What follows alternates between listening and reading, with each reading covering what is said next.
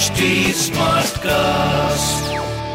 You are listening to Health Shots brought to you by HT Smartcast.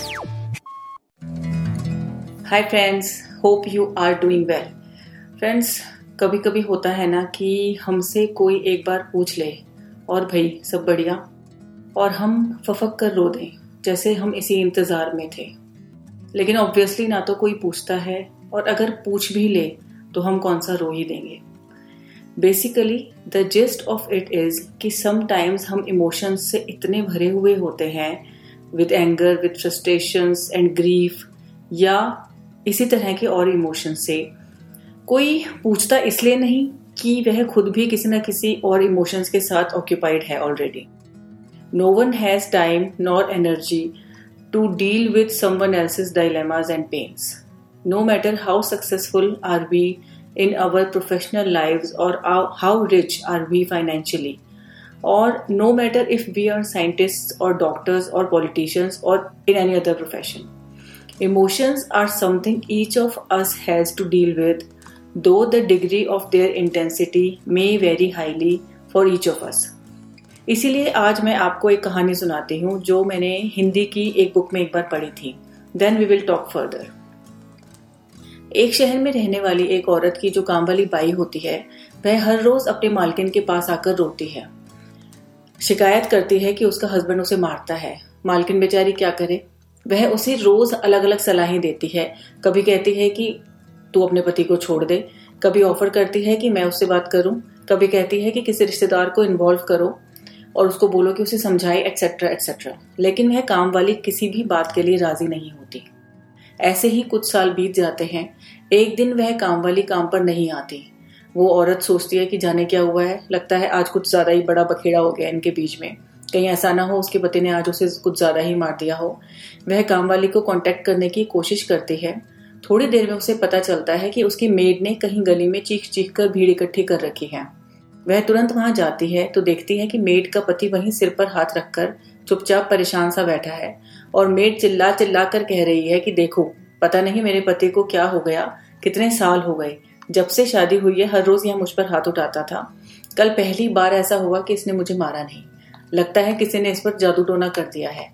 अरे, कोई तो मेरी मदद करो, देखो मेरे पति को क्या है, क्या हुआ है। आसपास खड़े सारे लोग इंक्लूडिंग हर एम्प्लॉयर खड़े होकर हक्के बक्के ये सब देख रहे होते हैं। वह औरत आगे बढ़कर उसे समझाने की कोशिश भी करती है कि यही तो तू चाहती थी। अब अगर ऐसा हो गया है तो तू ऐसे क्यों कर रही है?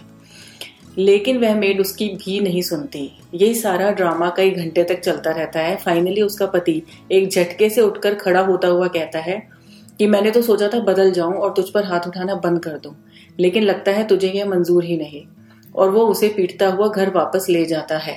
और काम वाली खुशी खुशी इस सिचुएशन को नॉर्मल समझती हुई चली जाती है। Leaving everybody stunned and the story ends here I don't remember the name of the author but somehow I found this story a memorable one क्या आपको लगता है कि हम अपने इमोशंस के साथ इसी तरह का आइडेंटिफिकेशन रखते हैं? आपको याद होगा एक पॉडकास्ट में मैंने ऐसी ही एक कहानी ऊँट के बारे में भी सुनाई थी। जो झूठी रस्सी को ही सच मानकर बंध कर बैठा रहता है। In fact I have noticed it with my dog also उसका मुझ पर विश्वास कुछ ऐसा है कि अगर मैं उसे बांधने की एक्टिंग करूँ तो वो कुछ देर के लिए तो खुद को बंधा हुआ ही मानेगा। Dealing with emotions is a problem for sure but not that big कि हम उनके साथ झूठी आइडेंटिफिकेशन रखें। एक्चुअली पैदा होते ही हमारा इंट्रोडक्शन रिश्तों के साथ साथ ही इमोशंस से भी होता है।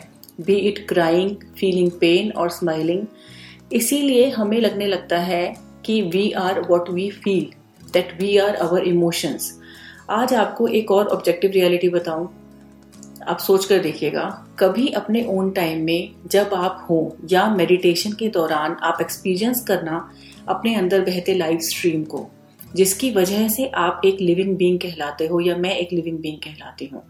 Because of whom you are able to feel these emotions that identity of yours of ours is beyond emotions you will be able to realize that emotions are because of that identity and not the other way around.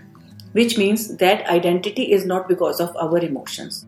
इस बात को simplify करने का एक और तरीका ये है कि हम सभी जानते हैं कि इमोशंस और इवन हमारे थॉट्स चाहे वे कितने ही इंटेंस क्यों ना हो चाहे कितने ही समय के लिए क्यों ना हो जैसे कि कुछ मिनटों से लेकर कुछ घंटों तक या एक्सट्रीम केसेस में कुछ दिनों तक बट इवेंचुअली वे हमारा साथ छोड़ते ही हैं। क्यों? क्या आप बता सकते हैं? क्योंकि वे मेहमानों की तरह हैं जिन्हें हम चाहें या नहीं, वे हमारे यहाँ आते ही हैं। और क्योंकि मेहमान हैं, इसलिए चले भी जाते हैं। लेकिन घर तो हमारा ही है ना? ये लर्निंग्स मैं आपको ऐसे ही नहीं बता रही हूँ।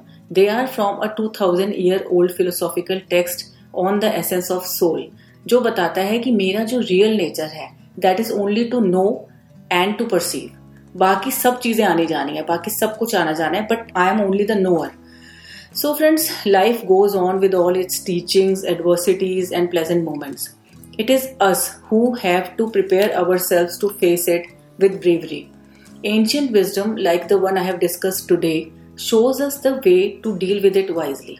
यही हमारे हाथ में है actually.